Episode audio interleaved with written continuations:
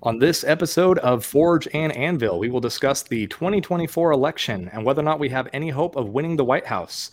We'll spend some time focusing on one of the key swing states, Arizona, as well as evaluate the potential three way slugfest that will be the 2024 Arizona Senate race.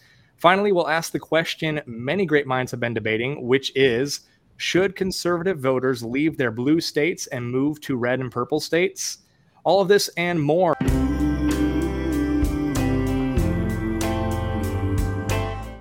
Welcome to Forge and Anvil. My name is Connor. I am host of this podcast. I am joined tonight by uh, two first time guests. The first one is uh, State Representative Austin Smith. So, Austin, say hello, tell the audience who you are and what you do.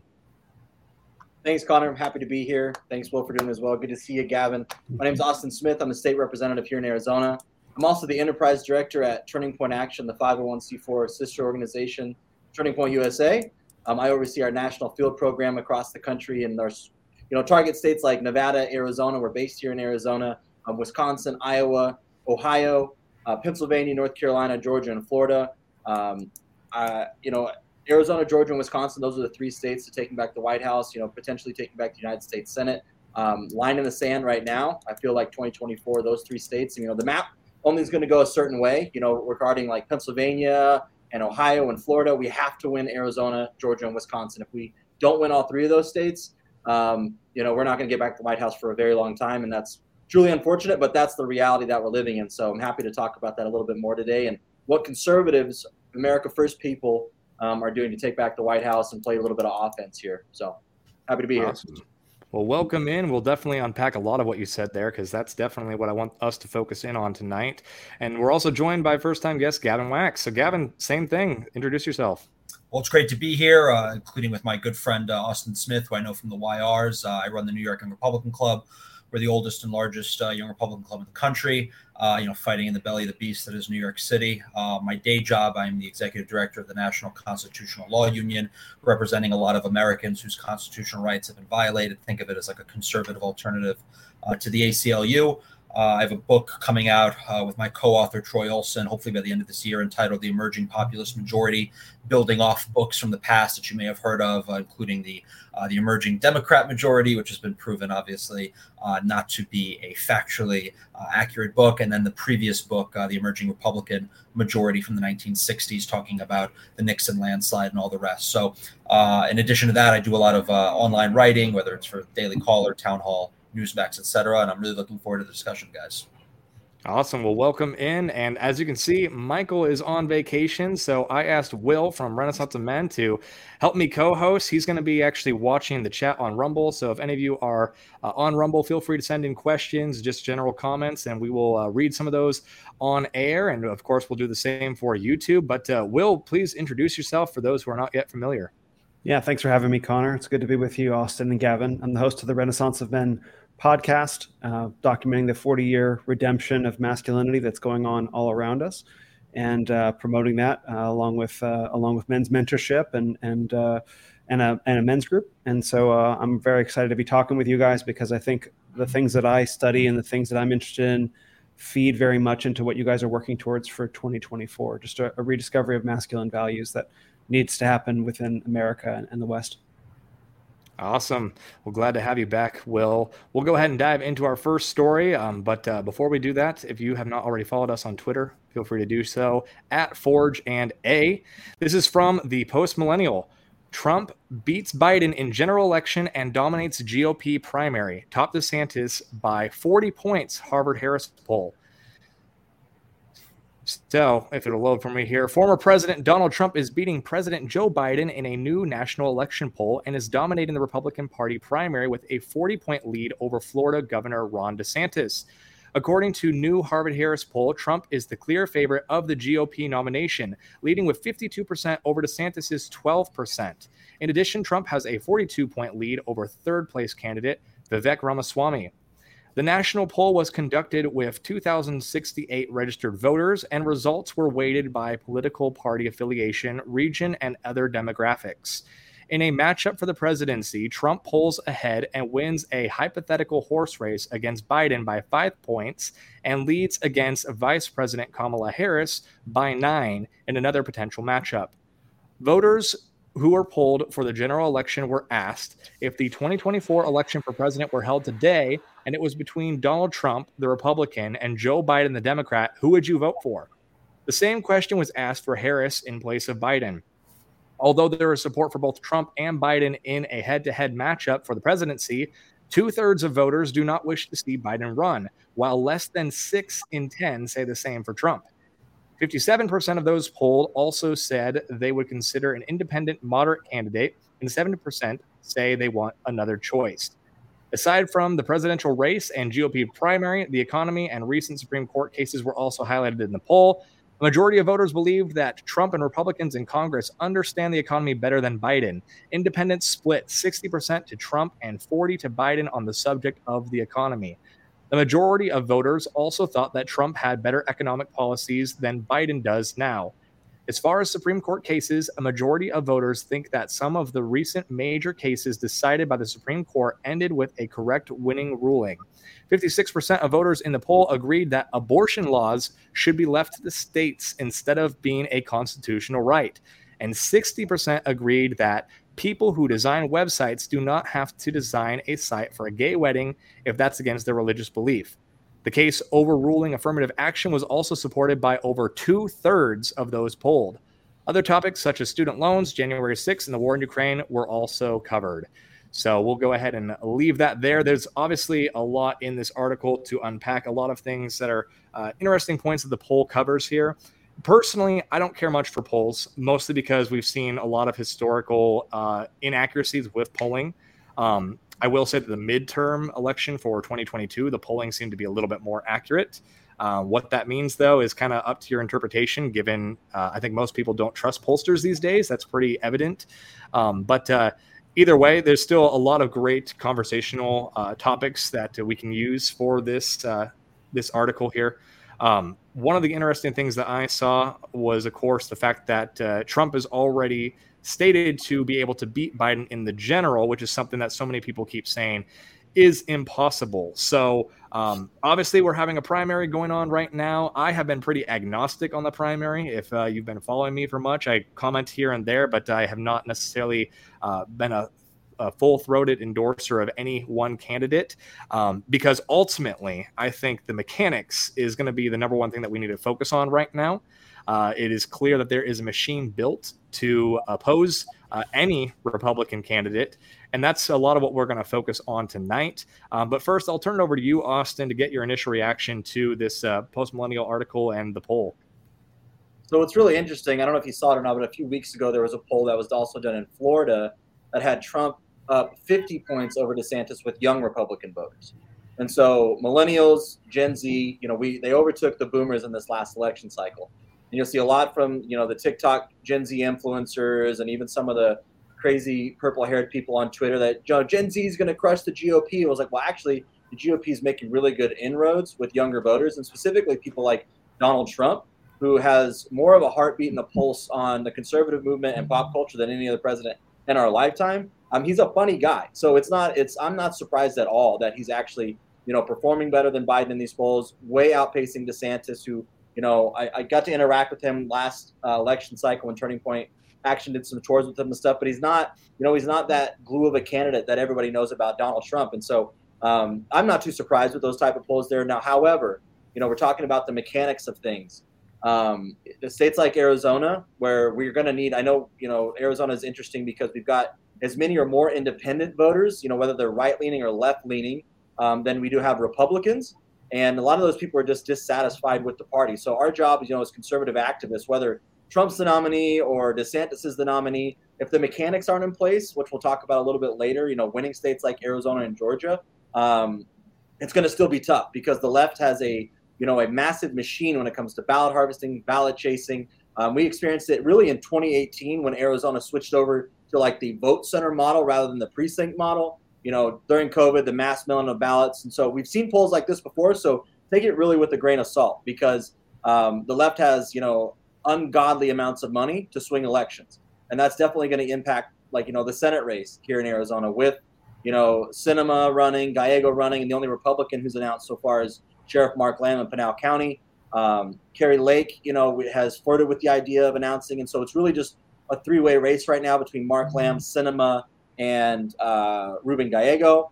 With Trump on the ticket, voter Rep- Republican turnout is going to go up, and I think that's what killed us also in 2022 is that you know we didn't perform in places that we should have. I'll give you a perfect example: Mohave County in Arizona in 2020 dominated for Donald Trump. It's the most Republican county in the state of Arizona.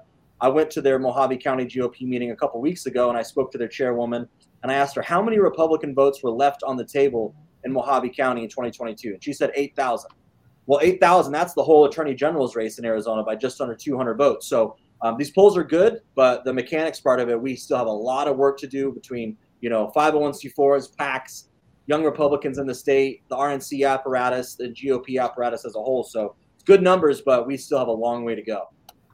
Yeah, absolutely. And we're definitely going to talk through um, that uh, Senate race in more detail. And uh, I, have made a couple mental notes of some of the things that you said here. Um, I did want to go ahead and say hello to Shara Joel in the chat. She said, I don't listen to polls. You can't get an accurate measure for the country by asking less than 300, assuming they were all telling the truth. That one was uh, 2068, I think it said, but still, I totally understand what you're saying. Um, you also might have meant to say 3000 there, Shara. Not sure on that. And then uh, Nika3 said, Good afternoon. I follow Gavin on Twitter. I plan to vote Trump is part of the problem poor funding by the GOP for certain candidates. We'll definitely get into the funding as well. But uh, oh, hi, Susie Keel. Welcome in the chat. Um, but Gavin, we'll go ahead and turn it over to you for your initial reaction to the article before we go on to some of those questions.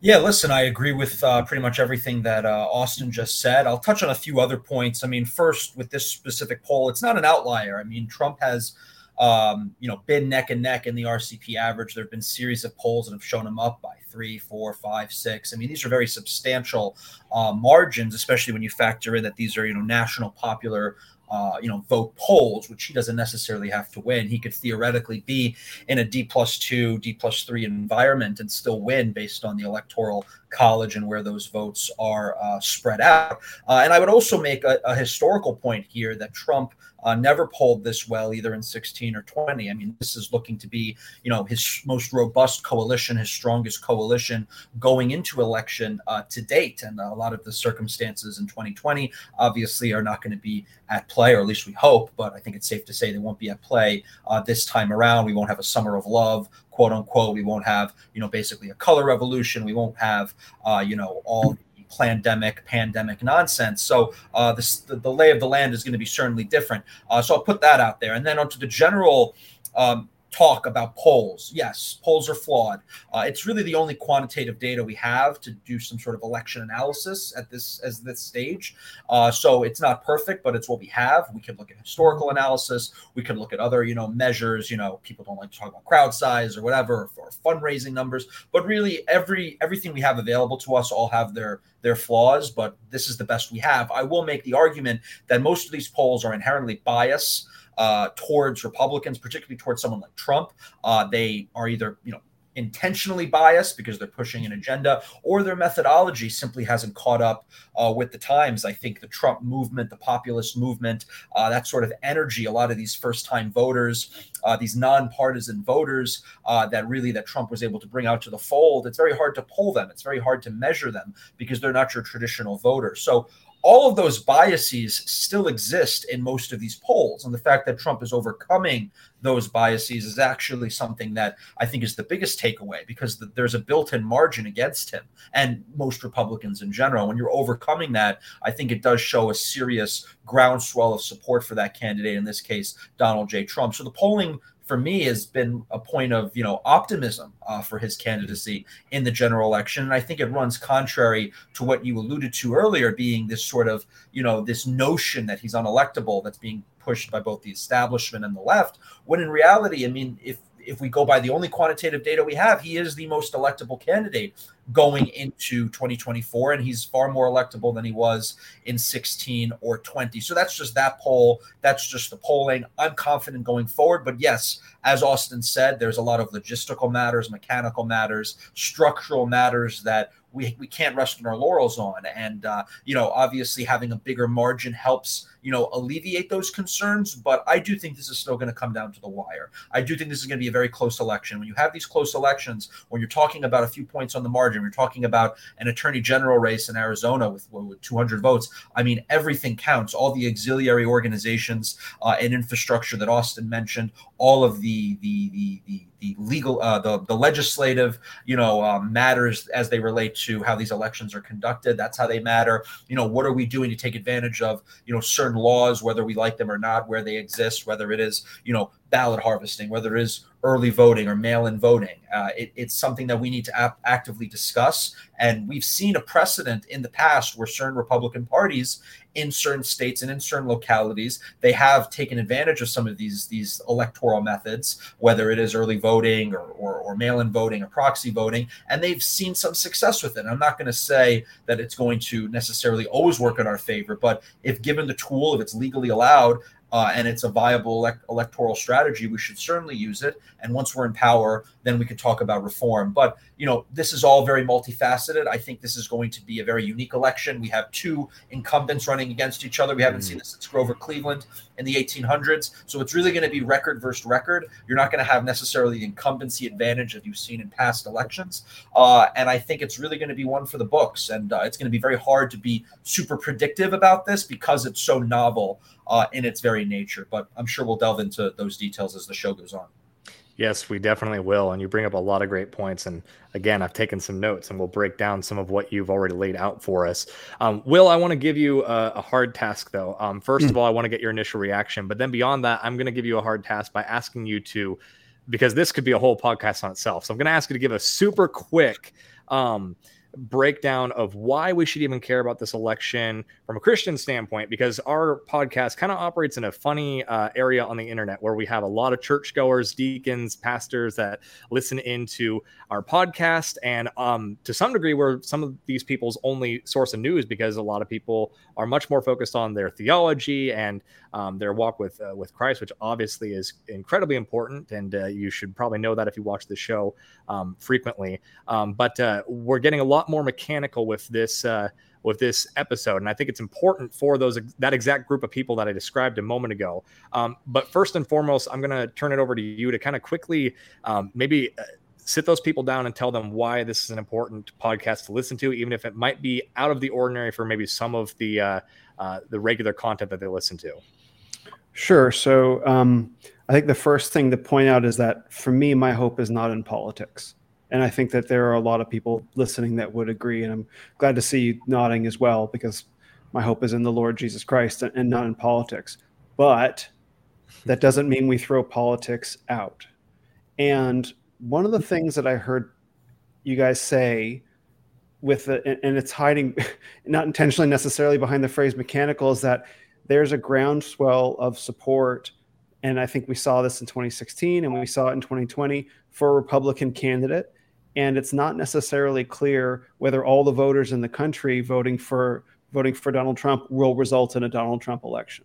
That there are significant strategic, legal uh, shenanigans. Maybe you wouldn't use those words, but you know, impediments to a vote equaling a vote. And I think that that's a really profound moral problem and um, and that should be of concern to many people. That alone means that this election is important because the only hope of addressing the systemic moral problem from a position of like my vote as a man equals my vote as a man is to bring in someone who actually w- isn't necessarily taking advantage of those shenanigans. And so I think I could make the case that even setting aside things like Supreme Court cases, uh, you know, even setting aside, you know, woke insanity, um, even setting aside anything like that to say, if we want to live in a world where your yes means yes and your no means no, we have to bring in candidates that are committed to that perspective. And I don't see a commitment to yes means yes and no means no coming from the left at all. That's not that's not what they do. Um, but a belief in truth and a belief in individuals speaking up and their voice having an actual value uh, is is the real reason I think why many Christians should care to begin living in a country where that expression of our individual will is is honored instead of discarded it in favor of a status agenda. And so, um, so again, the hope for salvation isn't in politics, but if we want to live in a nation that actually aligns with our Christian faith and values, the only hope for that is is on the right, and that's that's that's what I would say there. Yeah, well said. Well mm. said. I gave you a hard task, and I think you did a good job. So, yeah. Well, let's talk about. Oh, go ahead. Sorry. I was just you. Go ahead. Sorry. Put okay. me in, coach. All right. Well, I'm going to go ahead and pull up uh, 270 to win because this is a great uh, sort of introduction. Uh, Austin, you already brought up some of the key states that uh, right now we need to really be focused in on um, for the 2024 election. I'd like to obviously get into future elections as well because we do have to look past 2024. That is a big problem with our movement is we often look just to the very next election. Um, that's a big weakness. But um, regardless, there is an upcoming election and we need to talk about that. So you guys let me know, um, Austin, Gavin, eh, eh, will if I have any of this off here, but 270 to win. This is so far the 2024 consensus. So I would say if I add a, a, a tilt, you could probably say that right now Nevada tilts blue. Correct. And Pennsylvania probably tilts blue. Would that be fair? Yeah. Yeah. And if we're not doing of, any toss ups, right? Just this, we're trying to fill the map out. Right. So right now, filling the map out, that's what we're looking at here. Um, and I would say I would say that these two are in a separate category from what I would consider to be a real 50-50 could go any way toss up of Wisconsin, Arizona, and Georgia. Would that be fair? Yeah, I mean, looking at this map, I mean, I mean, I would honestly put Michigan as tilt if we're going to get rid of all the toss-ups. To be honest, I think there have been some polls in Michigan that have been solid. Um, and I guess, you know, some of the polling, you know, you could put these categories in tilt, but, you know, it's really going to be subjective at the end of the day. And we're going to pick certain polls we want. I mean, I think Ohio is safe red. I think Iowa is safe red. I think they fully realigned. Um, you know, I agree with North. I agree with North Carolina. You know, I think there's an argument to be made that Florida is going to be safe red too, but you know, hmm. we'll have to see. But this is really this is on the margins. This is picking on the margins. Right, right. And so, if we were to fill in these toss ups that we have listed here. So, first and foremost, if we were to fill them in as tilt Republican, right. you could see here we've got 272. It takes 270 electoral votes to win the White House. So, we quite literally need every single one of those states because if just one of those was to go blue, Right. we have Joe Biden for another four years, or Kamala Harris, or whoever the nominee ends up being on the Democratic ticket. So that being said, um, there's a lot of things that we could talk about with each of these states, but we do have Austin here. So I want to focus a lot on Arizona and what can be done in Arizona to make sure that we have an effective turnout in 2024. And Austin, if you can maybe just speak to, um, you know, kind of what the the on the ground looks like for Arizona and, and, and where we currently sit. Right. So let's go back to let's go back and break this down to like 2016. Trump's running there. Um, obviously, the Republican nominee. Hillary Clinton is the Democrat nominee. John McCain is running for his last term there. Um, you know, Arizona is still a Republican state. John, Jeff Flake was in the Senate at the time. Doug Ducey was still in his first term as governor. Republicans had about a 33 or 34, 35 seat majority in the House, 17 out of 30 in the state Senate. Um, Adrian Fontes runs for county recorder for Maricopa County. If you're unfamiliar with Maricopa County, it's the fourth largest county in the country. I believe it still is the largest Republican county rep- voting county in the country. One of the most important battleground state or counties as Maricopa goes, Arizona goes. The way Arizona goes, the country will go. Um, really, because we've had an influx of millions of people moving to Arizona over the last you know several years. Um, so Adrian Fontes, who now is the Secretary of State, he then had run for county recorder we really were focused on a precinct voting model where you vote in your precinct on election day, um, and that's how it always was in Arizona. He beats Helen Purcell, who had been the recorder for Maricopa County, I believe, since the 1980s, very long time. Um, you know, went way past her time that she needed to be there for the county recorder's office. Gave too much ground to the left, to the, the Mark Eliases of the world. You know, the, the Democrats that came here to Arizona, just population change that happened in the state. So Adrian Fontes becomes the county recorder in 2016. Um, he runs his first election for Maricopa County in 2018. Um, Martha McSally was running for the United States Senate at the time um, against Kyrsten Sinema, who had been a state legislator in Arizona in a swing area of the state of Maricopa County, then became a congresswoman who really did have somewhat of a you know moderate tone, somewhat of a moderate record, but not on the you know key Democrat platform issues: abortion, the Second Amendment, healthcare, taxes, you know, working rights, so on and so forth. Um, she runs for the United States Senate, gets the Democrat nominee. Doug Ducey wins, you know, hand over foot for his reelection um, because he had a lot of name ID plus a record that he was running on. Um, Sinema had a lead, you know, going in through election day. They had a lot of mail-in ballots already out. Um, we had the vote center model where polling locations did go down, but it wasn't that big of an issue like it was in uh, 2020, 2022. 2020 rolls around. Um, Adrian Fontes is still the Secretary of State. And, you know, Arizona wasn't the only state where the secretaries of state went around their state legislatures and had a mass mail in ballot system where that mm-hmm. wasn't the law, where that just happened. Um, so Maricopa County, obviously being the battleground that it is, 2022 rolls around. Actually, I should say it took almost 30 days for them to call the election in Arizona because of the mail-in ballots, because of you know people dropping them off on election day in Maricopa County. That was the debacle that was 2020.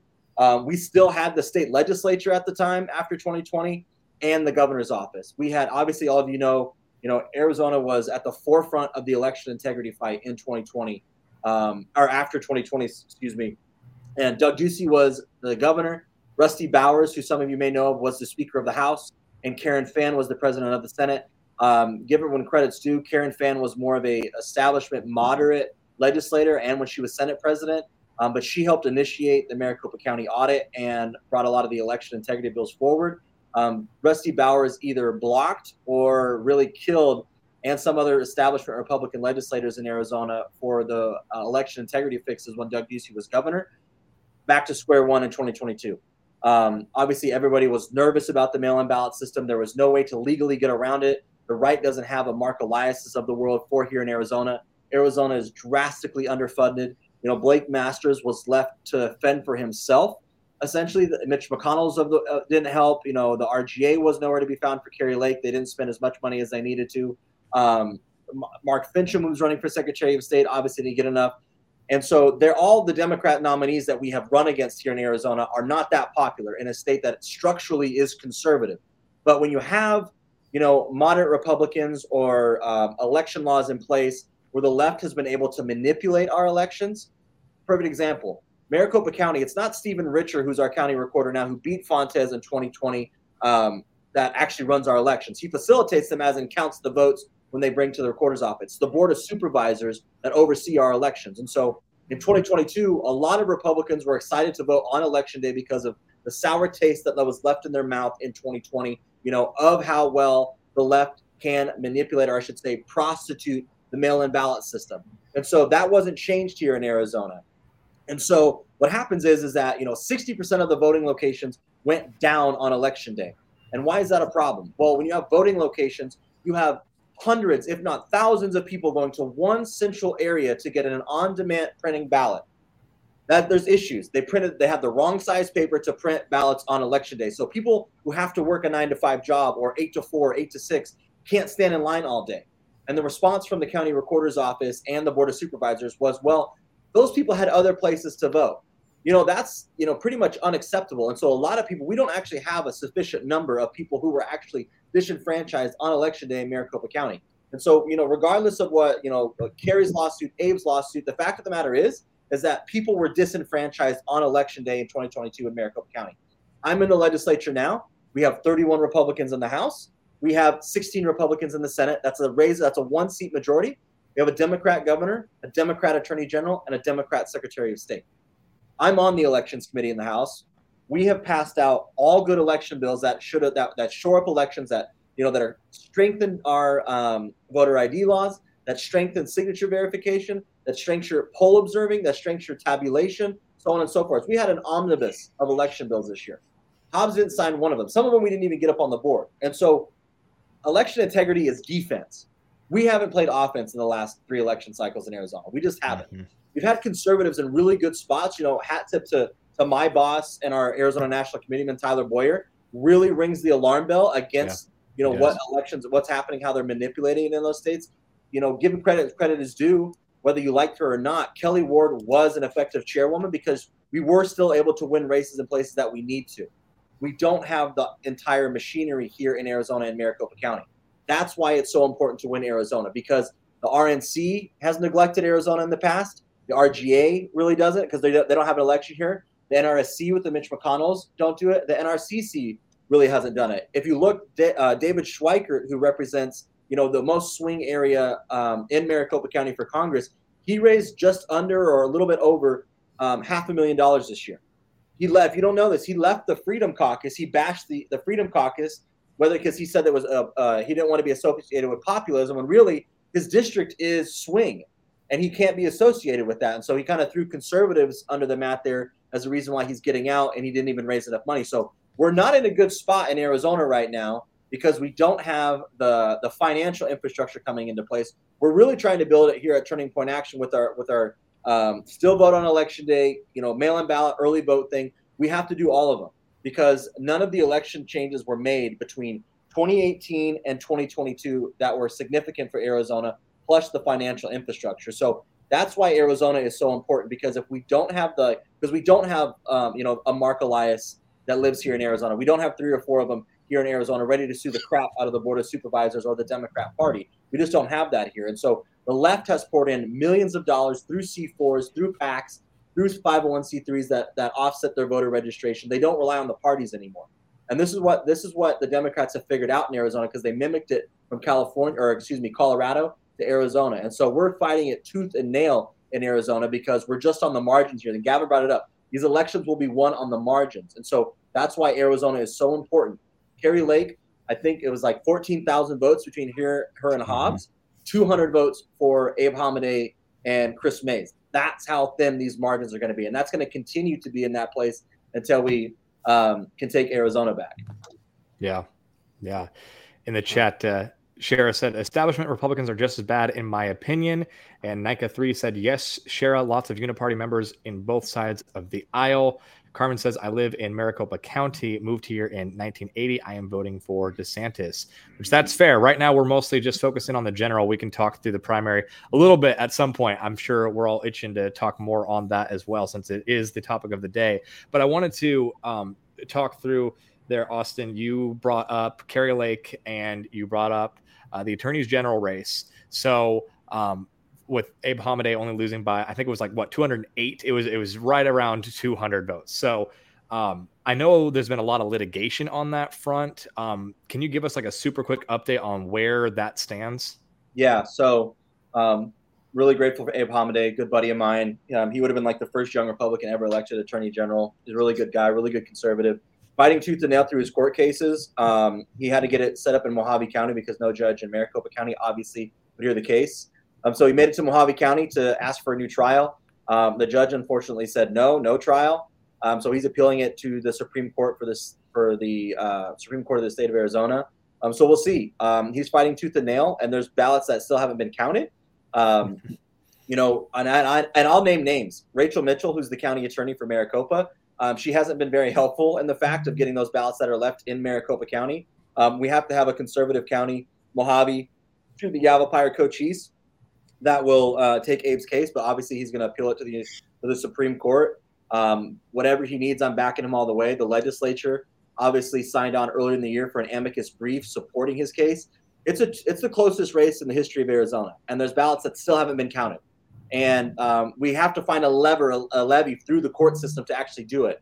And you know, um, it's it's really interesting because this hasn't happened in hundreds of years, and there's over hundred years where there was a governor who did win and after court cases, the, it was uh, overturned because it was within those margins as well. And so, if an attorney general's race in a midterm is going to come down to 200 votes in Arizona, it could be similar for the presidential race. It could be similar for the United States right. Senate race because the left has poured all of their money into Arizona after 2016 when they thought that Hillary was going to be able to beat Trump in Arizona. They came for revenge in 2018. They did it effectively again in 2020. They did it effectively again in 2022. So um, this is really kind of the last stand in Arizona because Abe Hamadeh's case has has and uh, election has really uh, proven that.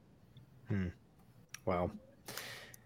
Well, hey, Celine, welcome into the chat. So Will, uh, I lived in Arizona for several years. You're still currently in Arizona. So um, maybe just give us your initial reaction to a lot of what Austin just broke down there as someone who's currently a citizen in the swing state of Arizona. It's profoundly upsetting. It's mm. profoundly upsetting and disturbing.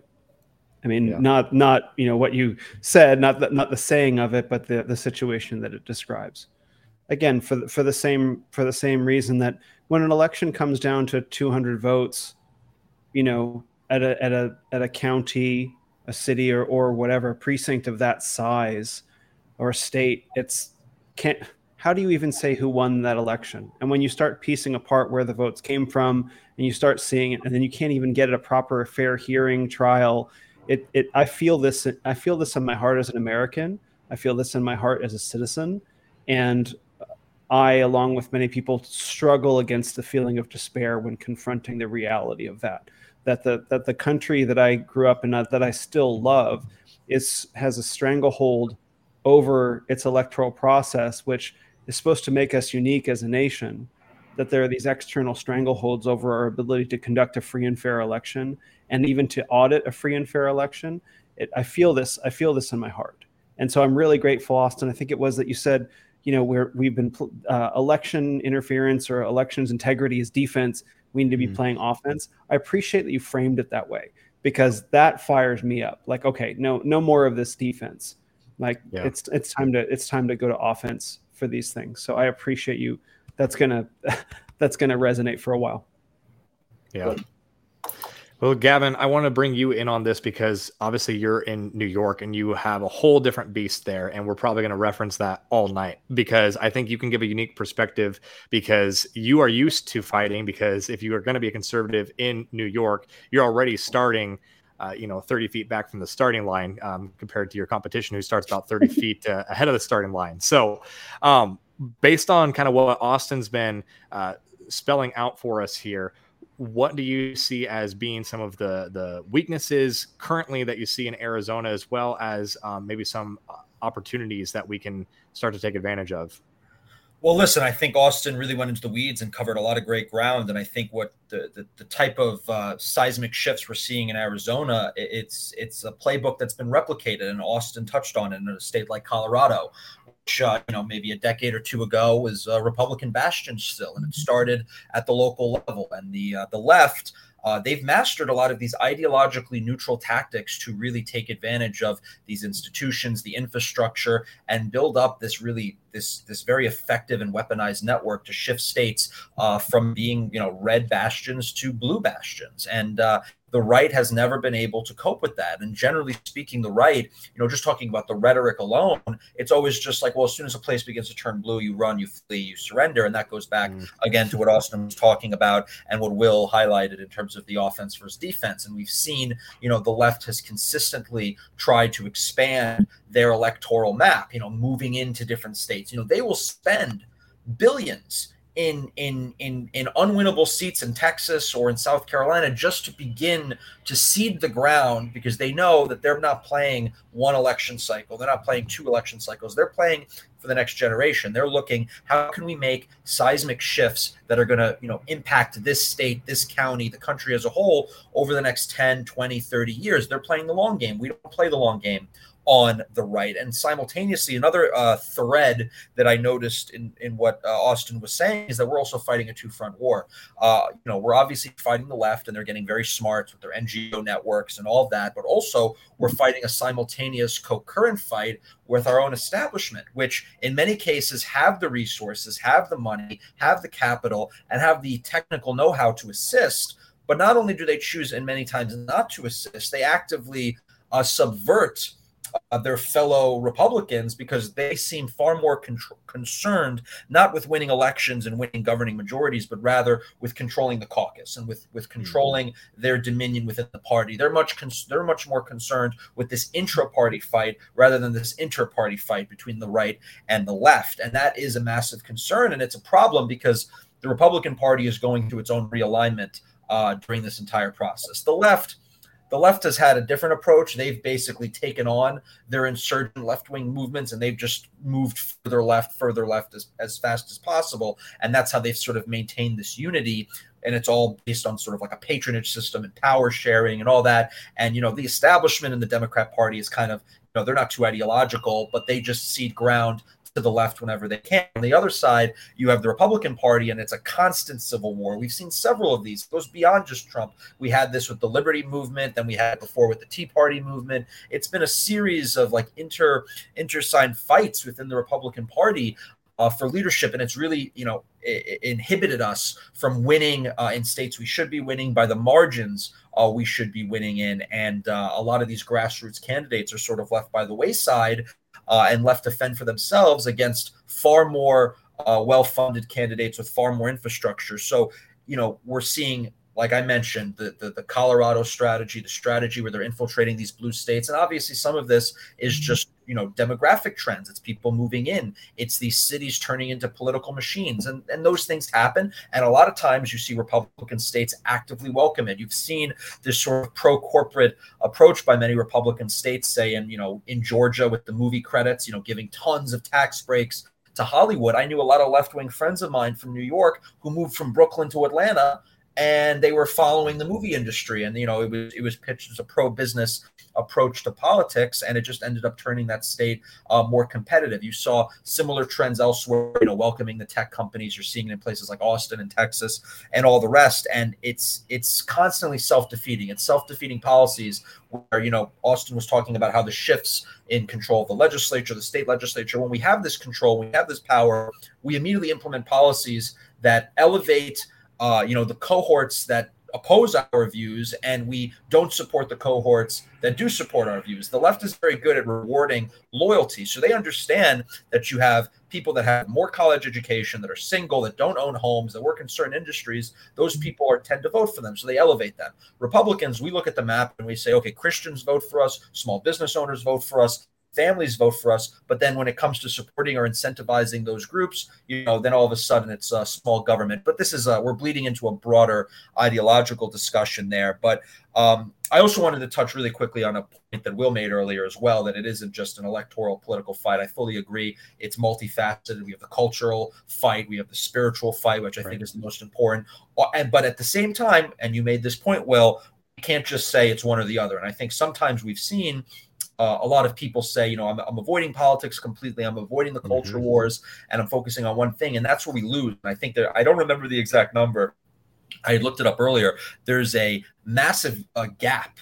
Uh, if you look at the Christ- Christians in the United States, how many are unregistered? How many are not registered to vote? How many don't vote? And if you take that, just a fraction of that of that uh, that gap in terms of you know Christians that are voting and Christians that are not voting, we would win every election. So again, it comes down to the numbers are there. Like Austin said, structurally, a place like Arizona is a conservative state. The numbers are there in Mohave County. The numbers are there with Christians across the country as a whole. But we haven't really energized them. We haven't worked them. We haven't really brought them into a coherent uh, system and infrastructure to turn out electoral wins and thus you know bring about an american national renewal. As far as new york is concerned i think you know new york is actually uh, it's an interesting place. We just saw lee zeldin come in the mid to upper 40s in a place like New York. We're seeing a resurgence of the Republican Party in the outer boroughs of New York City. Uh, we're seeing, you know, a tidal wave of Republicans elected on Long Island. There's certainly been pushback. I think New York, uh, it's kind of a, it's more of a cyclical state. It's a cyclical city. Uh, we've hit a point where it was so much one-party dominated nonsense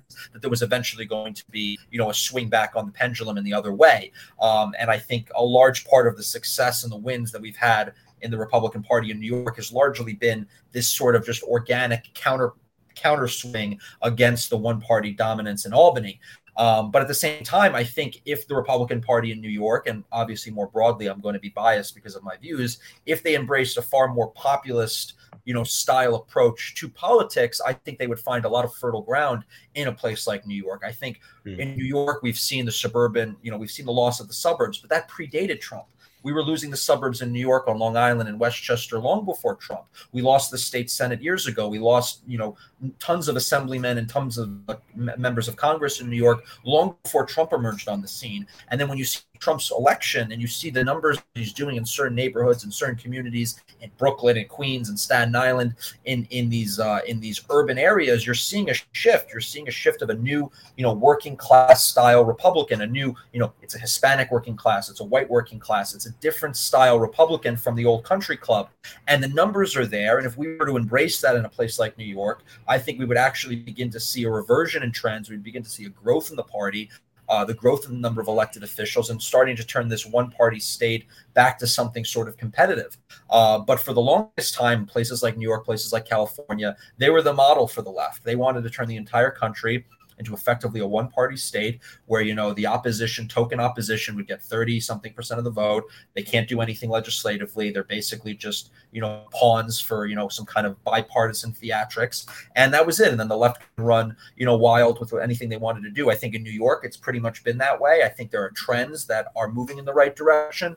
Um, if we're going to capitalize on them though it's it's going to take money it's going to take resources it's going to take energy it's an expensive media market and even though that there are baseline trends moving in our our direction uh, if we don't have any sort of ideological understanding of why it's happening if we don't actually have uh, our pulse on the realignment, our pulse on the grassroots and the movement, you know, the gains that say Lee Zeldin made are just going to evaporate in a cycle. And and we're not going to be able to turn that from a one-off into a consistent, healthy progression towards uh, you know a Republican uh, renaissance in the state, which I think could happen. I think it could you know be in our lifetimes. It's not going to happen overnight, but beyond New York, look at the Northeast. We saw a gubernatorial election in 21 in New Jersey that was within a few points. Where was the RNC? Where were the Republican establishment? That right. could have been flipped. Uh, we, we saw we saw a flip in Virginia. We saw a path there uh, you know, for a certain brand of republicanism to win a state like Virginia. So there are a lot of places that we've actually seen successes, and that the Republican Party has had very little imagination in expanding them. And in fact, you know, the House majority ran through New York, and this again is a state that's largely overlooked by Republicans. So I think they need to get past sort of the old dated electoral college or the electoral view of the country that you know the states that were safe in 2000 are not the same states that are safe today, and the that were competitive in 2000 it's like we're running 20 years behind. It's like they're on windows xp still. It's like they're just they're just several cycles behind and they don't get it and they don't get it and then all of a sudden they're shocked they're like oh my god new jersey was close oh my god new york was close oh my god we won all these congressionals in new york and it's like yeah because we don't we don't even test the waters. The left will throw money in South Carolina. The left will throw money in Texas just to test the waters. They'll see, they'll spend, you know, however many millions just to see what's our max. What are we maxing this cycle with Beto? Okay, so now we have some numbers that are kind of concrete. Okay, in 10 years, maybe we can flip Texas. That's how the left thinks. And right. on the on the reverse side, we should be spending that kind of money in Michigan and Wisconsin and PA. I mean, we were talking about the map earlier. I do think, you know, Trump is going to Erie this weekend.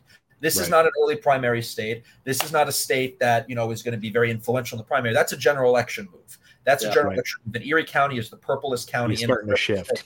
Yeah and uh, he sees that, and it's also close to Ohio and all the rest. It's a strategic location, but you know our path to the election uh, in 2024 really runs through the Rust Belt, and uh, I think a lot of the stuff I just touched on with sort of the populist shift. You know, we'll get into it later, I'm sure, but it really ties back to the Rust Belt, but also holding ground in the Sun Belt. And I think, you know, Arizona is a huge part of that, but we talked about Nevada. I think Nevada is realigning. I think there's trends in Nevada that are fantastic, and yeah. uh, I think they could be taken advantage of. And we need to, you know, we need to spend money there. We need to move that needle and uh, you know expand the map. So we're not looking at three toss ups; we're looking at five toss ups, and that's a much better path and a lot more reassurance going forward with that padding. Right. Everything that you said is is uh, to me if I was to sum up kind of a lot of what you were saying, especially when you brought up uh, like the, so many registered um, churchgoers that are not voting, ultimately politics is the left's religion. Right. Um, ultimately, it is a lot of what gives an atheistic worldview purpose. Um, you know, that's a lot of where social justice comes in. I mean, social justice, even you could argue, got its birthing from uh, incorrect theology within the church, and you know, ultimately there are. Uh, individuals who are focused in on this infighting, and um, you know, a lot of that's because there's a large portion of people that are more conservative leaning or apolitical that ultimately just want to be left alone. And of course, the right. party that wants to be left alone is always going to lose to the party that wants to control everything. We know this. We see this. A lot of people in the chat were uh, were talking about uh, Californians coming and changing their state. They were talking about that with Colorado and uh, so many of these other states. Arizona obviously has been affected by Californians. Um, you know, a lot of people that are fleeing right now are actually pretty conservative coming from right. California, and it is changing the demographics just all around. But either way, uh, ultimately, us on the right who want to be left alone. We just want to start our businesses. We want to start our families. We want to go to church on Sundays. We want to just focus in on our spiritual life.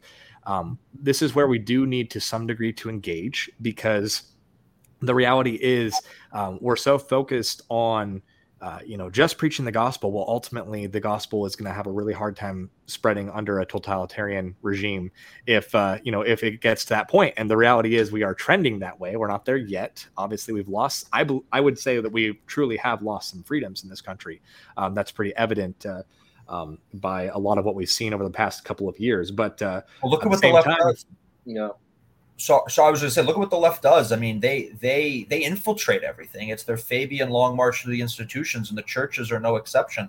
I mean, they'll take over these these churches and they'll wear you know this religion like you know like like a cloak, and it's totally masquerading, and they're totally twisting scripture and twisting uh, religion to suit themselves. And then you and then they wonder, you know, why all these woke churches are empty. And like you walk in New York, I see all these woke churches, and you walk by and it's completely empty. I mean, it's like it's like cobwebs. Um, yeah. They're destroying these institutions systematically, and they're not just playing, you know, electorally. They're playing systematically. They're they're taking over corporate boardrooms. They're taking over churches. They're taking over businesses. I mean, they're taking over schools.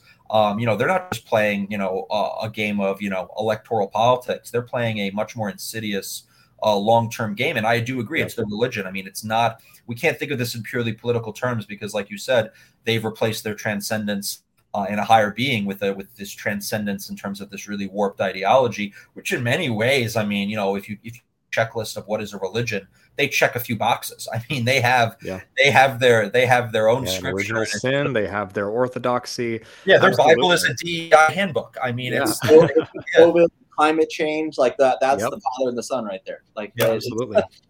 Yeah, and that that's a lot of what this podcast is focused on. You know, we're called Forge and Anvil because the whole point is that we are hammering out uncomfortable conversations. You know, the forge and the anvil are two symbols of of sharpening yourself.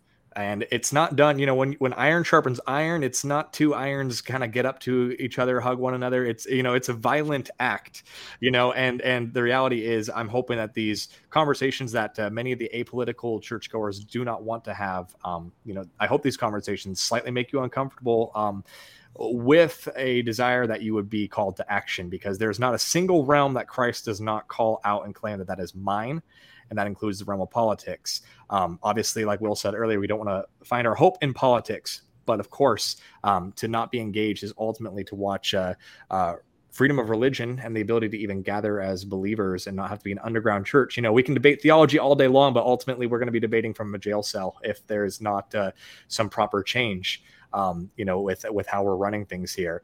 Uh, that being said, I want to dive into um, into a more specific area here by talking about the Arizona U.S. Senate race. So this is from the center square. So it says the Democrat Congressman Ruben Gallego, Republican Pinal County Sheriff Mark Lamb, and Independent Sinema. Wow, Senator Kyrsten Sinema uh, released their quarter two fundraising numbers in Arizona Senate this week, which paints a clearer picture of the race in its early days. Gallego raised 3.1 million in the quarter, which runs from April 1st to June 30th, whereas Lamb raised over 607,000. The Democrat entered the race in January and he's quickly accumulated a war chest. Lamb waited till Friday to release his numbers, which also show that he has 335,000 in cash on hand and spent over 272,000. Notably, his wife Janelle Lamb was paid nearly 5,000 by the campaign for strategic strategic consulting and mileage costs. So um, actually, I do want to keep going here just a little bit more. Um, Lamb is the only one in the race for the Republican nomination, which has arguably come to a standstill as former gubernatorial candidate Kari Lake has continuously said she is considering a bid to replace Sinema.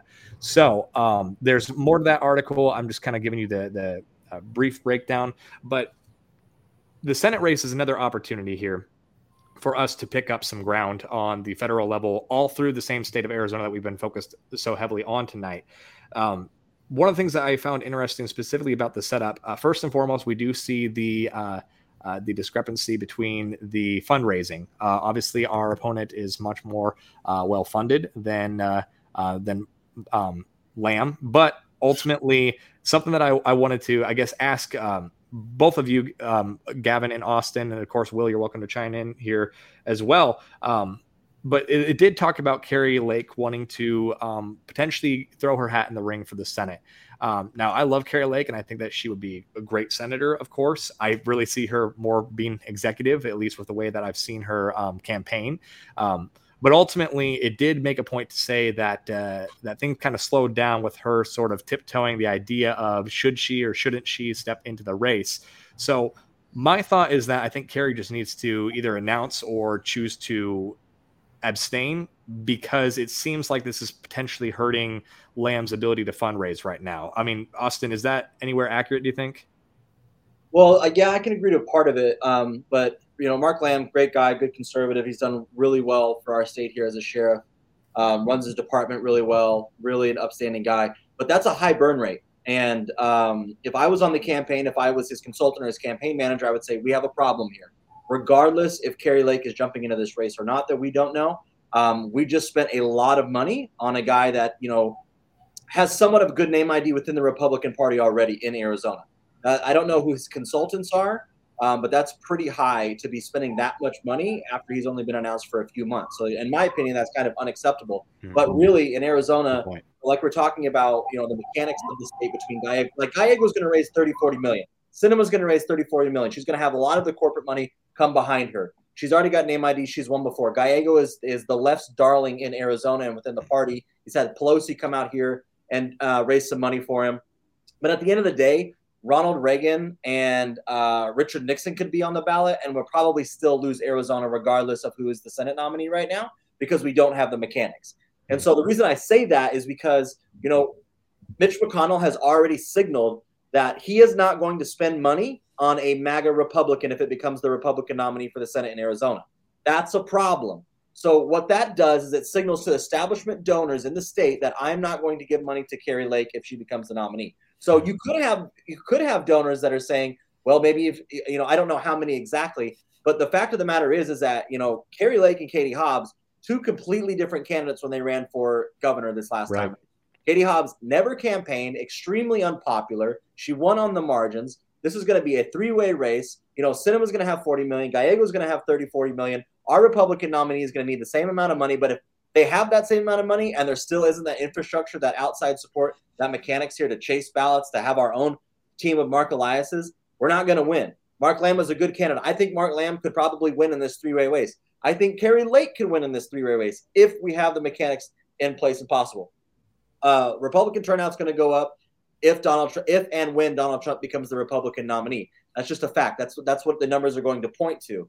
Um, you know, I can tell you from personal experience being in the legislature. So I'm in the Arizona Freedom Caucus. We know we're, we're a third of the Republican members in the Arizona House and the Senate.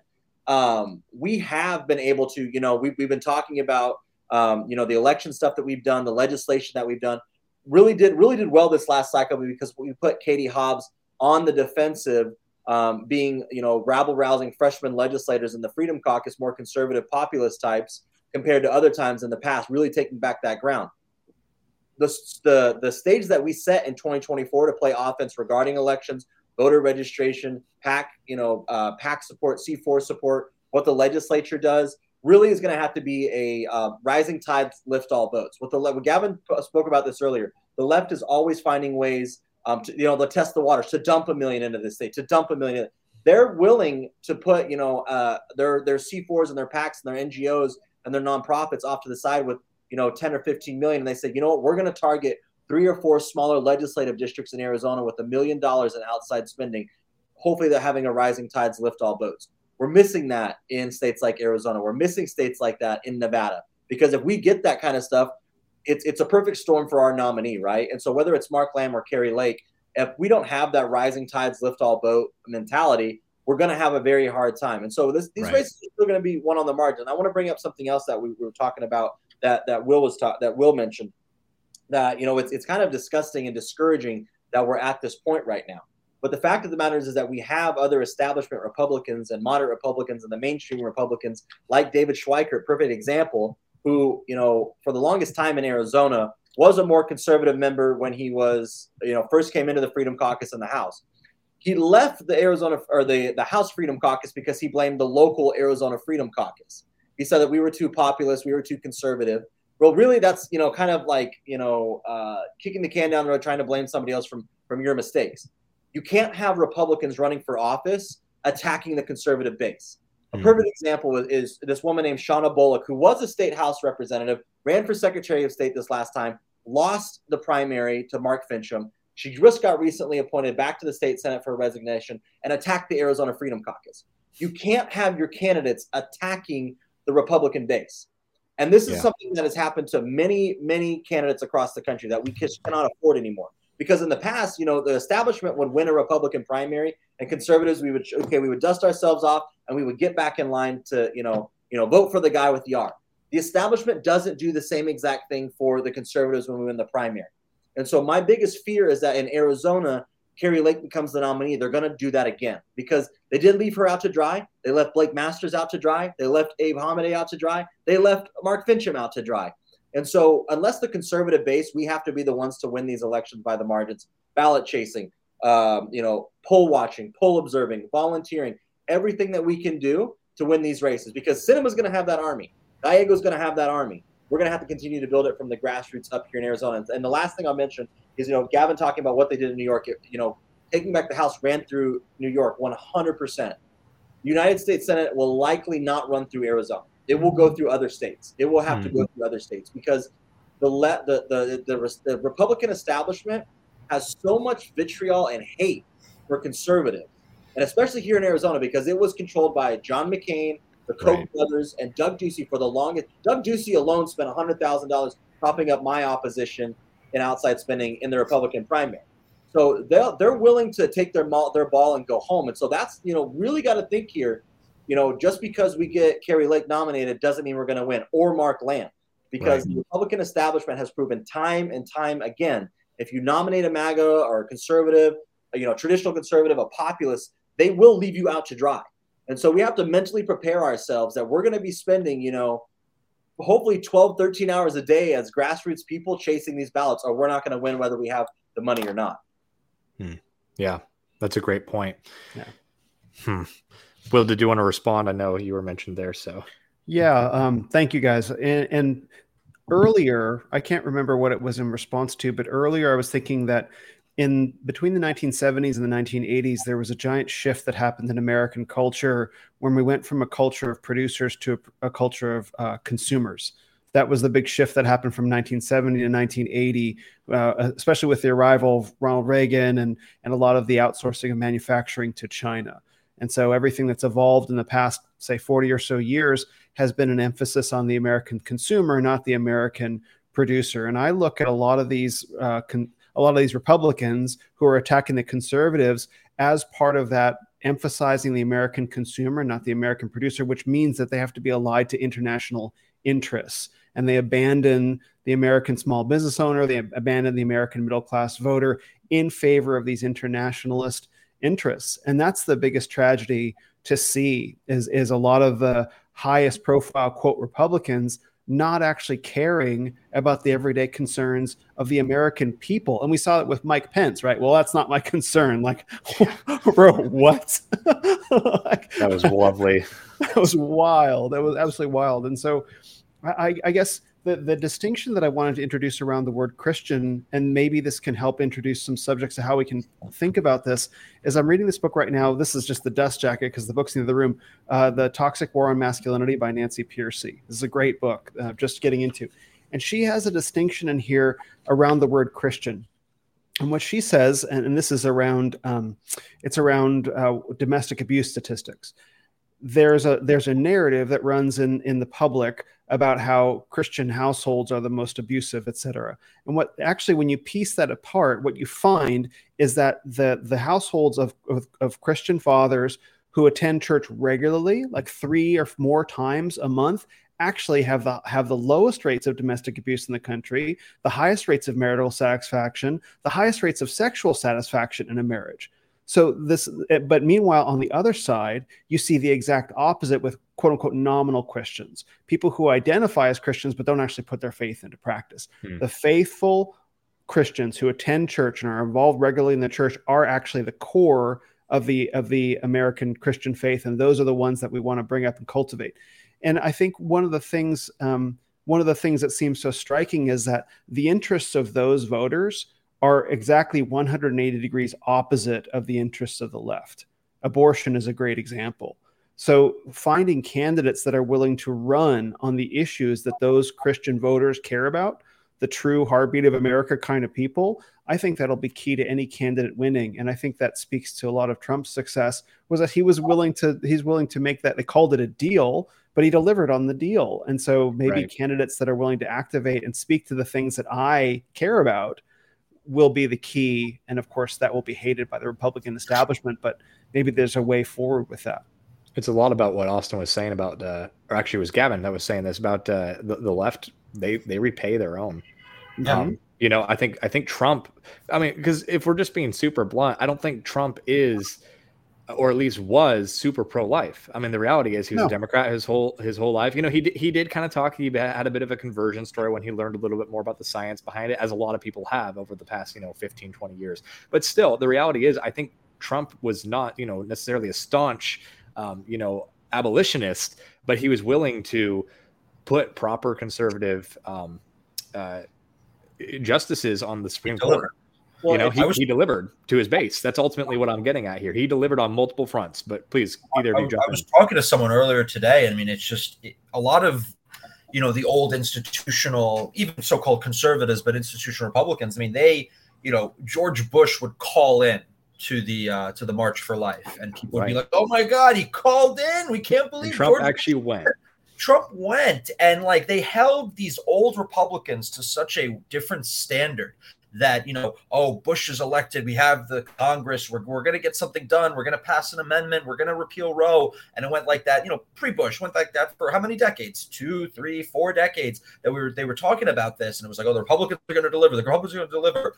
And you know they said all the right things. And that was part of like the whole bargain that they had with these neoconservatives and the evangelicals or the social cons. They said don't worry don't worry. We'll we're gonna we're gonna take care of you. We're gonna get these things taken care of. You know just keep voting for us keep donating to us and keep sending your sons to die overseas. But we'll we'll certainly get to the abortion issue any minute now. And trump comes on the scene and i think you know i think it's fair to say what you just said that he wasn't exactly a social conservative by any means you know coming through this. I think he was traditionalist. I think he's a and i think there's a distinction there. I think he has a lot of traditional values uh, but i don't necessarily think he was like a very socially conservative guy I think he evolved, and at the end of the day, he delivered. He got it done. And despite that, you still you still see people coming after him like he wasn't good enough, and they they attack him from the right when he was the one that actually delivered on these things. And then they're trying to find ways to undercut it and to diminish it and all the rest. And I just think it's so disingenuous, and it just goes to show the vitriol that that Austin was alluding to. There's such vitriol in the party ranks right now from you know our side to theirs their side to us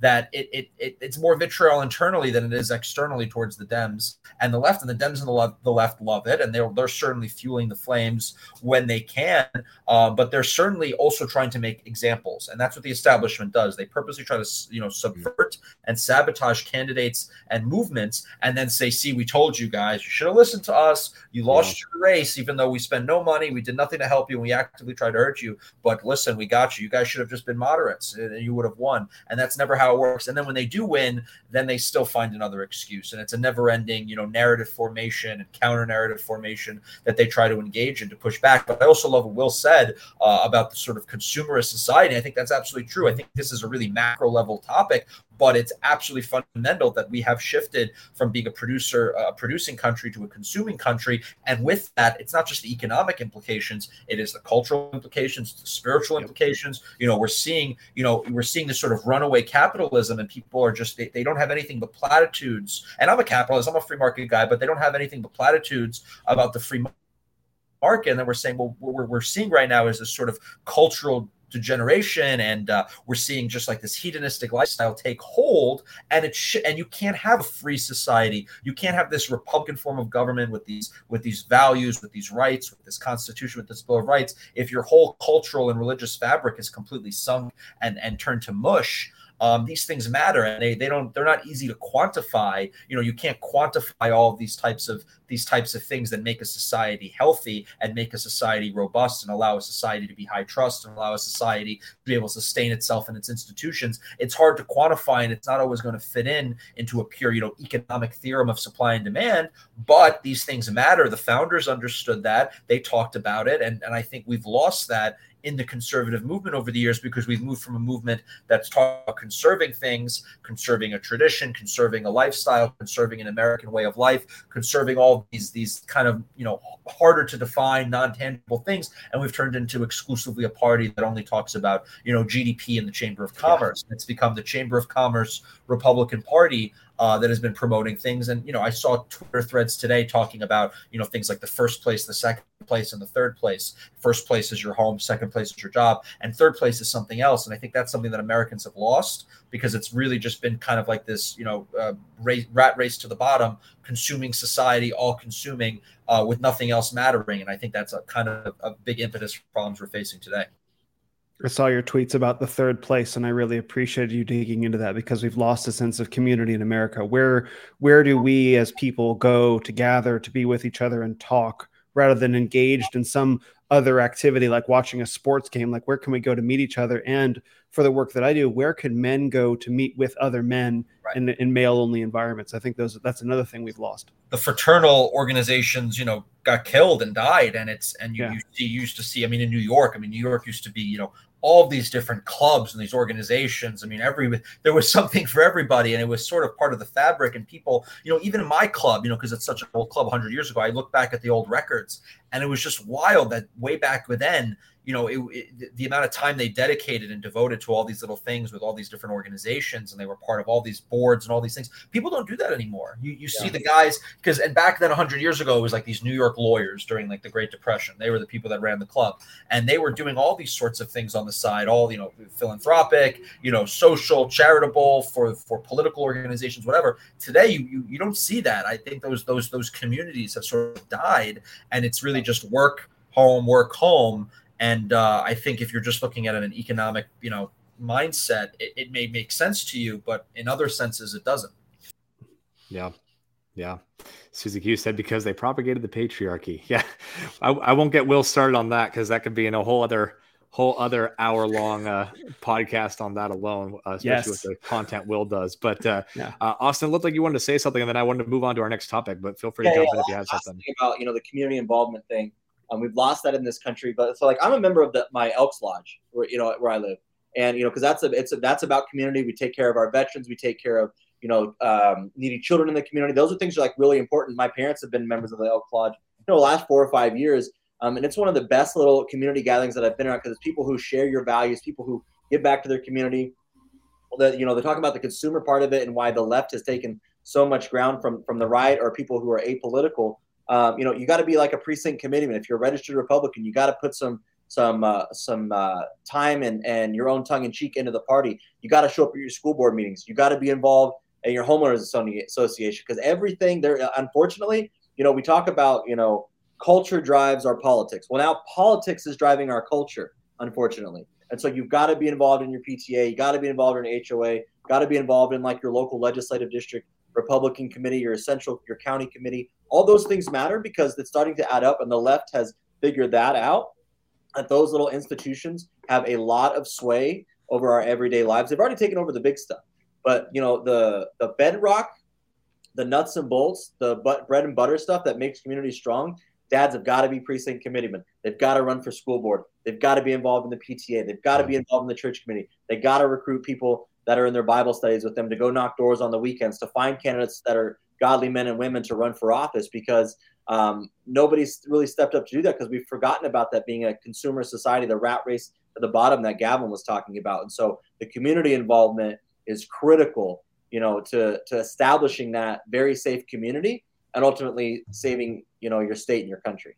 Well, for crying out loud, I mean, we have a giant uh, movement going on right now, moms for liberty. Right. Like, like Very where are, where's the dads, you know? And and honestly, a lot of it's because we need permission. Um, and Will, I know you do a lot of work on this, so um, Renaissance of Men for you who want to know more. Uh, mm. Will's podcast is great, dives a lot more into these topics, but men do need permission, and that's uh, that's definitely something that we don't have time to go into further tonight. I love philosophy and I want to I want to talk about it more, but I do want to get to this as well because this is kind of a, an area where philosophy and um, uh, technicalities of politics intersect. So I'm going to use this uh, this tweet from Steve Deace, or if we even call it a tweet anymore, this his ex. I don't know what we're going to call it. We'll we'll find that out. That's a whole other whole other next week we can go on. Yeah, next Anvil. week. Next week on Forge and Anvil. Stay tuned. Next Monday, 8 p.m. Central. so from Steve Deace, these are states Republicans haven't won in a presidential election in almost 40 years, 1984, and how many votes Trump received from them in 2020. California, 6 million. New York, 3 million. I'm just rounding these numbers for you guys. Massachusetts, 1 million. Uh, Connecticut, 700,000. Minnesota, 1.5 million, Oregon 1 million, Washington 1.5 million, Illinois 2.5 million. That's 17 million again. I'm rounding for you. Essentially, wasted votes in a presidential election decided by less than 50,000 total votes in Arizona, Georgia, and Wisconsin, which, if swung the other way, would mean the Biden presidency would have never happened, and we'd be much better off as a country. But Steve, some of you will lecture me, one of the first people on election night who was pointing out the fraud in real time and got the entire Blaze Facebook channel demonetized for pointing out they were stealing the election. They just steal more votes, so it is pointless. And then I'm not going to read his point number one because uh, what they're going to do is they're going to clip me reading that point that uh, Steve made here, and then they're going to um, run it as ads against Austin in uh, in his next election and say that he associates with extremists. So, moving on to point two, look at how hard and obvious they had to cheat to win by less than fifty thousand votes. Excuse me. If just 1% of these people would evacuate their blue state hellholes and had spread out to Arizona, Georgia, and Wisconsin, that's 170,000 more votes for Trump or more than four times what they could conjure to claim they won in 2020. If just 10% or 1.7 million of our people left these places and also spread out to places like Pennsylvania and Michigan instead, Democrats would be screwed. We are a country founded by pilgrims who had to move away to find freedom. To preserve this country as patriots, we may have to become such pilgrims again. So, this is something that a lot of people have talked about the idea of moving for essentially electoral gain. Um, and of course, there's a lot of other reasons why a person uh, should consider moving. This is just one of the many reasons um, of uh, of a way that your move could be effective towards um, reversing some of the decline that we see in our country right now. Um, there's actually a, debate going on. Um, Austin, Gavin, I don't know how well you guys follow this, but there's a debate among a lot of the theological minded podcasts about uh, whether or not it's even uh, correct to move from a blue state or whether or not you should stay in a blue state for the sake of evangelism and so many other things. And um, we can get into that. I myself, am not decided on this issue because honestly, when I'm talking just polit- political reasons, um, I can see pros and cons to this. Um, you know, obviously, what Steve laid out there is accurate. If if so many conservative people from California, New York, places like this move to um, these swing states, we could see a big shift. But um, obviously, we see that uh, Congress was won through states like New York and California. So um, I guess first, Will, I'll turn it to you to see your initial reaction. And then, Gavin, I definitely want to pick your brain on this because I know that you living in New York, I think you can testify to the effectiveness that conservatives can have in that state. But, Will, I first wanted to turn it to you to get your initial reaction to this. Yeah, I mean, I, I advise all my friends to get out of blue states, to leave China right? And I like what Joel Webbon says about this. That's, that's a joke that I always tell my, yeah, fr- Joel's my friends. the one that started this whole thing. I mean, yeah, good job, Joel. You got everyone in hot water. Now go ahead. Yeah, yeah. Well, I mean, I hear. Let them. Ha- okay, I lived in San Francisco for for 15 or so years, 10, 15 years, right? And so look at the videos coming out of San Francisco now. It's the zombie apocalypse. Look at Oakland. Look at San Francisco, right? Let them live in the consequences of their poor decisions. And that's the only way some of these people are going to wake up, if at all. And look, I know how hardened these some of the some of the people are on the left to their own ideology. And I'll, I'll tell you guys, I was part of Occupy Wall Street for a while. It was a big part of my awakening process, right?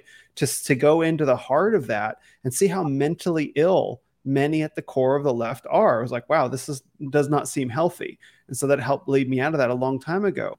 But the thing is, like, they're not just magically magically going to stop what they're doing. It is their it is their religion, right? Now there are plenty of good people that are caught in the middle that just can't let go of the guilt and the shame they feel at existing, right? And in, in order for them to wake up to the reality of how dangerous this leftist ideology is, what it's become, you have to let them see the consequences. You have to let them see the feces on the streets. You have to let them see the, the homeless drug addicts walking around on PCP screaming at the sky, which is a regular occurrence in San Francisco. It's so dangerous in that city in a way that most people can't comprehend. And so, uh, for, for I don't understand why conservatives or religious conservatives would stay in these places. I, I literally don't understand it, especially when there's when so much uh, of uh, of these leftist economies are fleeing, like Oracle. I lived in San Francisco. Oracle Open World was a huge deal in San Francisco. They would take over several city blocks once a year. You could see the concerts from the you could hear the concerts from the whole city. Oracle Open World pulled out and left San Francisco, which is like a huge support of the economy. This is happening. And so I don't understand how conservatives or religious conservatives can remain in these environments and say, yeah, it'll be fine. It'll be fine they, they don't seem to want to take that. Meanwhile, there are communities that could really use their support around the country. And so I encourage anyone to leave who can leave to leave mm-hmm. um, because there are people around the country who need you. I've got some counter arguments for that, but not, not necessarily because I disagree with you fully, because I, I agree with a lot of what you're saying. It's more of devil's advocate sure. um, arguments that I, I want to bring up. But first, I'll, I'll turn it to Gavin because Gavin may bring up some of them. So I'll, I'll let him uh, have first shot at it.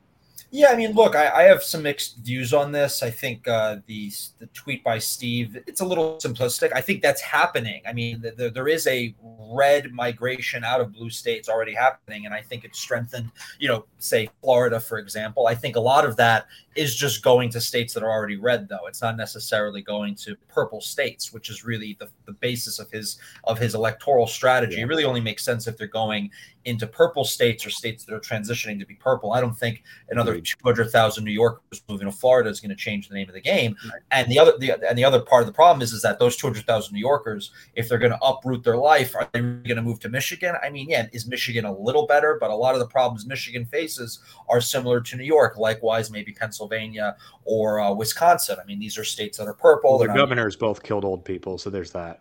Exactly. So it, it, it's it's a tough argument to sell. It sounds Yikes. better if it's if it's simply blue to red, but blue to red doesn't do anything. In fact, COVID saw a lot of blue to red because it, it concentrated our votes in areas that we didn't need it to be more concentrated in. And in fact, it made some of these purple states less competitive because they're not just moving from New York, they're moving from Michigan, they're moving from Wisconsin, they're moving from Pennsylvania, the very places that we need to keep competitive. So it, it's kind of it, the post that Steve wrote is very, very like theoretical and, and it's not realistic in any sense. There is already that kind of migration that's happening. And I think a lot of times in the past, people thought that migration would work against us. They assumed if you were leaving a blue state, you must have been a blue voter. When in fact, we've seen from the data that a, a lot of these people fleeing California and New York and elsewhere were actually Republican voters, and they actually strengthened um, the Republican margins in places like Texas and Florida, yep. and uh, you know they counteracted you know uh, external migration in from outside the country, and they also counteracted a lot of what we're seeing, which really negates all of this. It's basically the indoctrination of new voters, which the left has a complete monopoly on. So we're really it's a race against time. We could we could bring the last you know red state refuge, uh, blue state red refugees over, but if the schools are all pumping out you know new Maoist inducted kids and we're still importing you know millions of, of people from abroad it's really just a losing bargain especially if they're just moving to red states that are solidly red you know we don't need florida to move from like a 10% red state to an 11% or 12% red state. We need to move them to the purples. Um, so that's one one issue even though i don't necessarily disagree. I think a lot of people are naturally going to move. I would make maybe another argument again kind of hard to quantify but places like new york and even San Francisco. You know, love it or hate it, I think I think a lot of conservatives um, they, rege- they they reject that there's anything of value in urban life in the cities and i mm. think that's also been a problem because when you see these grounds you're also seeding you know you're seeding parts of the culture you're seeding control of the financial institutions you're seeding control of the media all these big institutions are inevitably going to be based in these these concentrated areas these concentrated urban hubs. And i'm not saying we're going to have a 50% majority anytime soon but i'm saying it is there is some importance and it's it's not necessarily as easy to quantify as an electoral figure but there is importance in having a conservative presence that is somewhat lively and robust in a place like new york. And it's not going to be a majority but it's important to have in a place like new york city because then you'll have you know a professional class that that shares some of those values and can be part of institutions and we're never going to really take those institutions or challenge them if we're simply running and hiding and and and we're keep we keep moving back the trenches we keep moving back the front line. So you know some of this gets a little into the weeds but i do think that's a point that's worth uh, mentioning on that front and something that you know could be considered. And also lastly you know, if we're going to go back to the electoral argument, it's not all just about you know the presidential elections, as you know, uh, I'm sure you'll bring up as the counter you know these house seats you know some of these other these other uh, races are extremely important. They run through these blue areas. There's a lot of republicans that are elected in california in the congressional delegation. There's a lot of republicans that are elected in new york in the congressional delegation. So we can make it a completely blue state and yeah it maybe won't impact the electoral college but then you're going to have a republican come into office and they're going to have a much harder time getting a governing majority in say the house. So it's not just such an easy you know one for one thing. There are trade-offs here. There are pros and cons. I think the bigger focus needs to be on you know fighting back against the indoctrination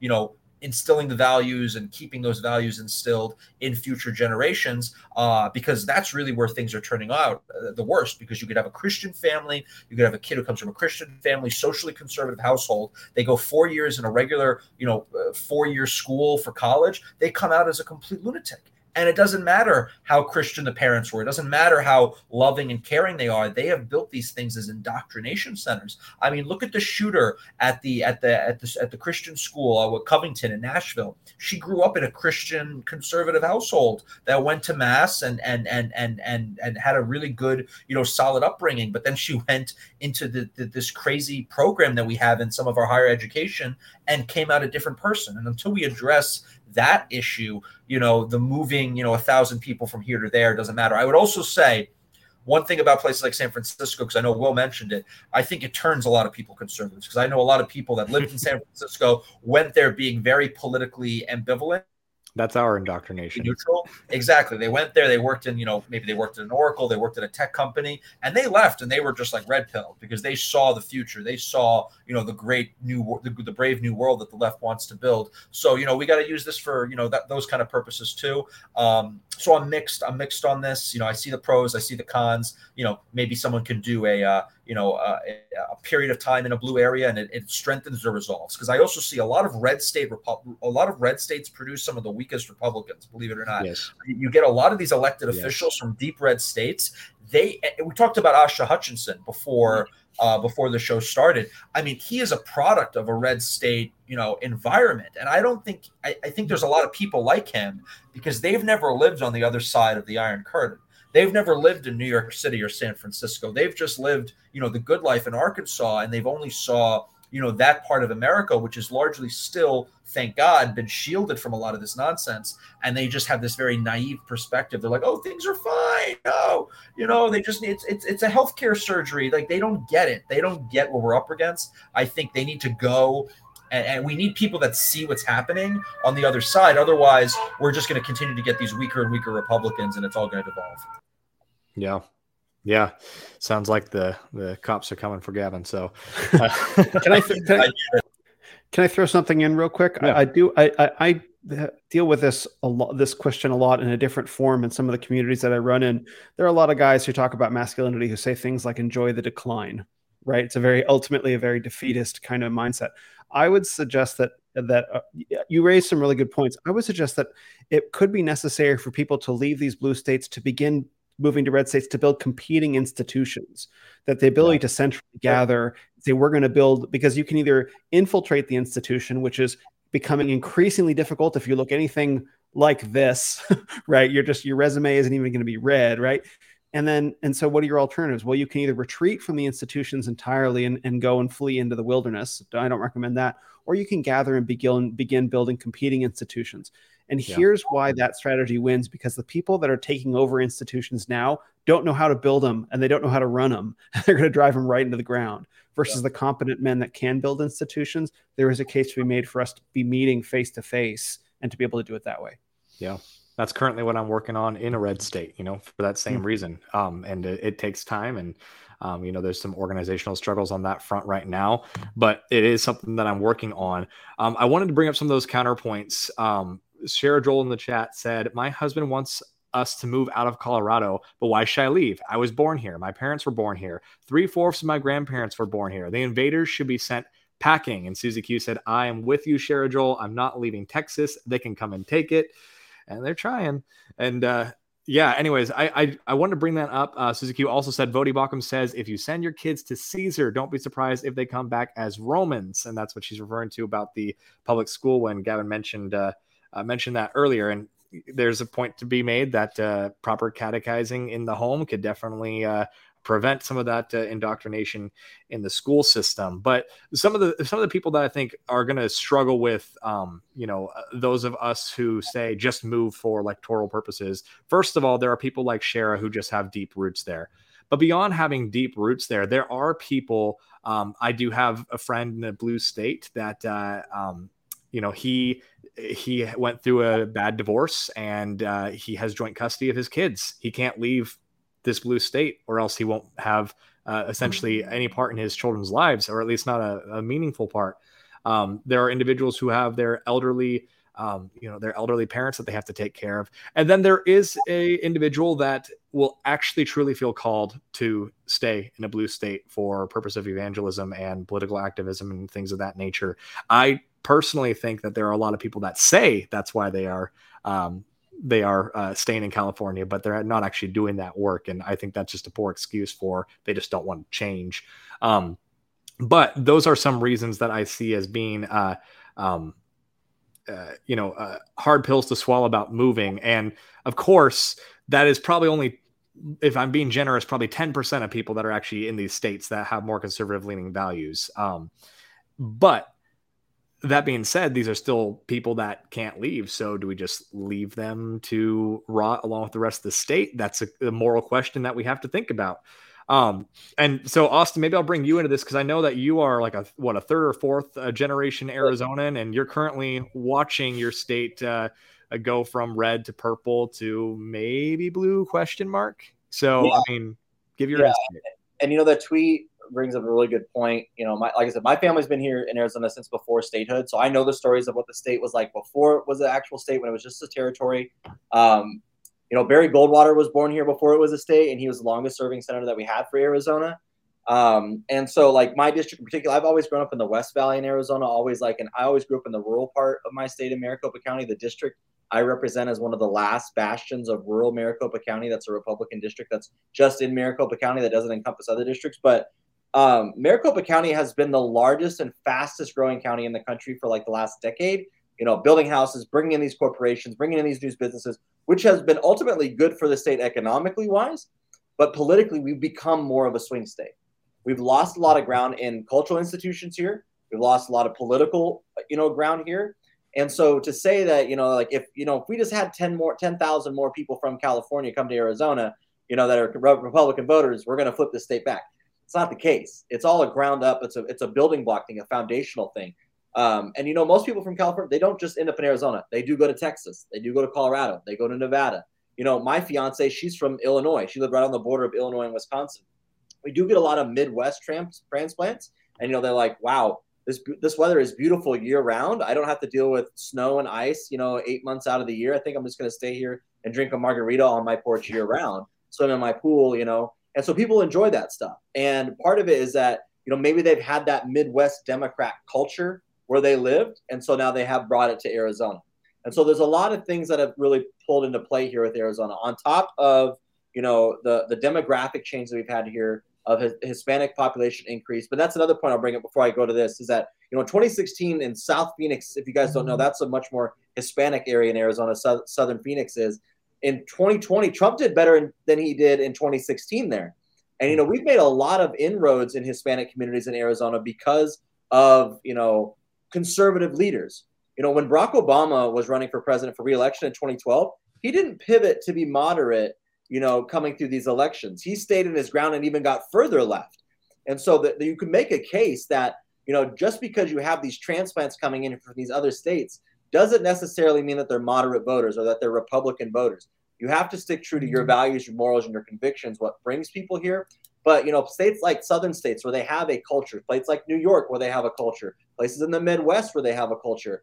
Arizona's in this unique spot because it's a melting pot of different cultures between Hispanic communities, Midwest communities, rural communities, families like mine who have been here for several generations you know, people who just showed up 40 days ago. And so, you know, New York, they have, you know, hundreds of years of families that have come to New York from other countries. The Midwest, the same exact thing. California, same exact way. So Arizona is like, you know, it was the last state in the union that was uh, of the territorial 48 that was admitted to the union.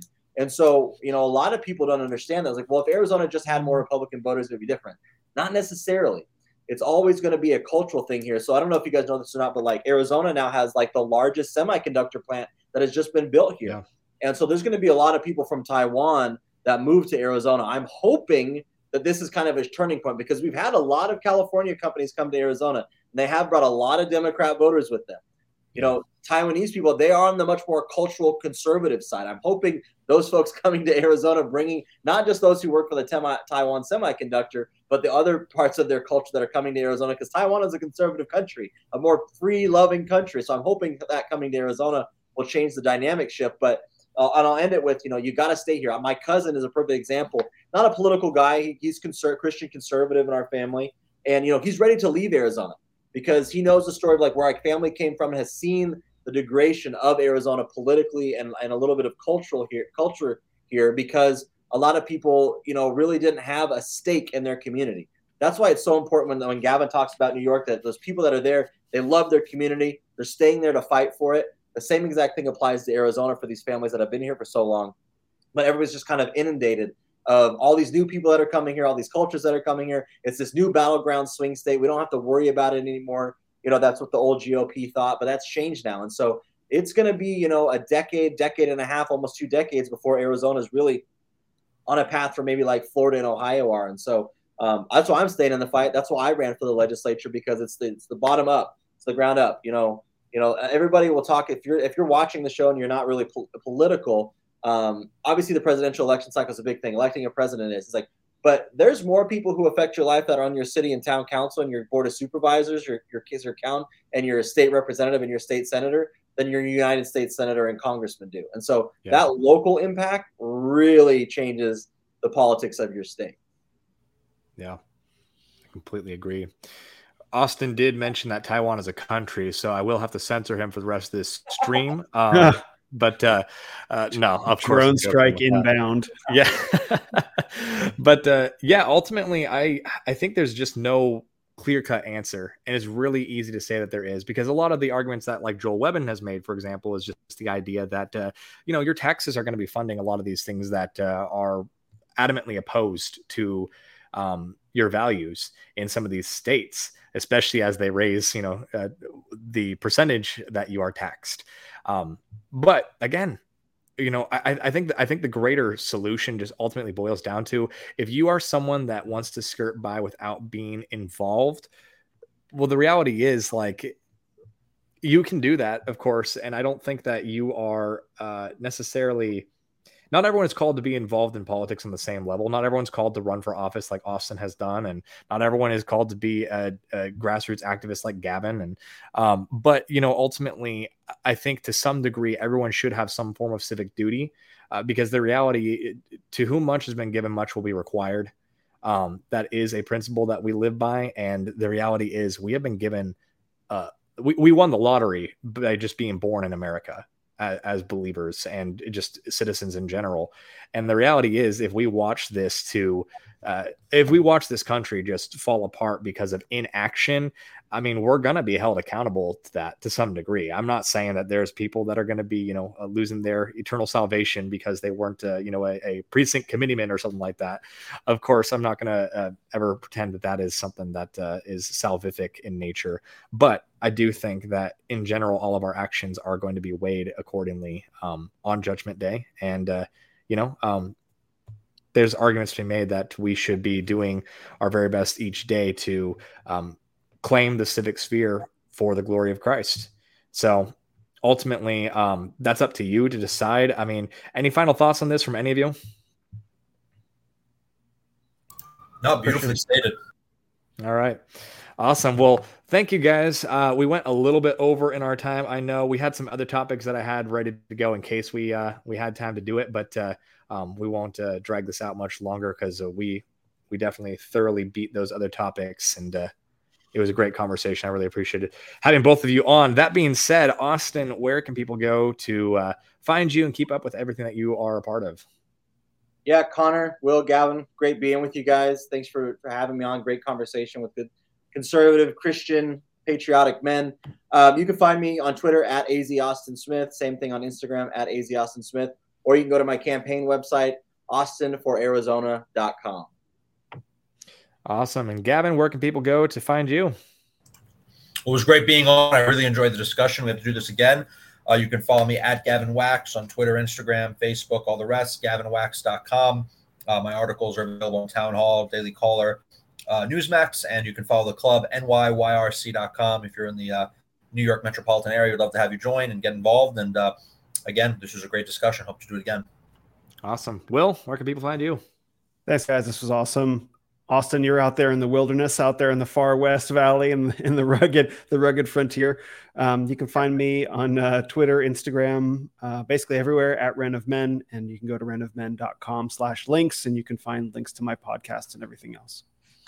Awesome. Well, thank you everyone for listening. We have been Forge and Anvil, and we will see you next time.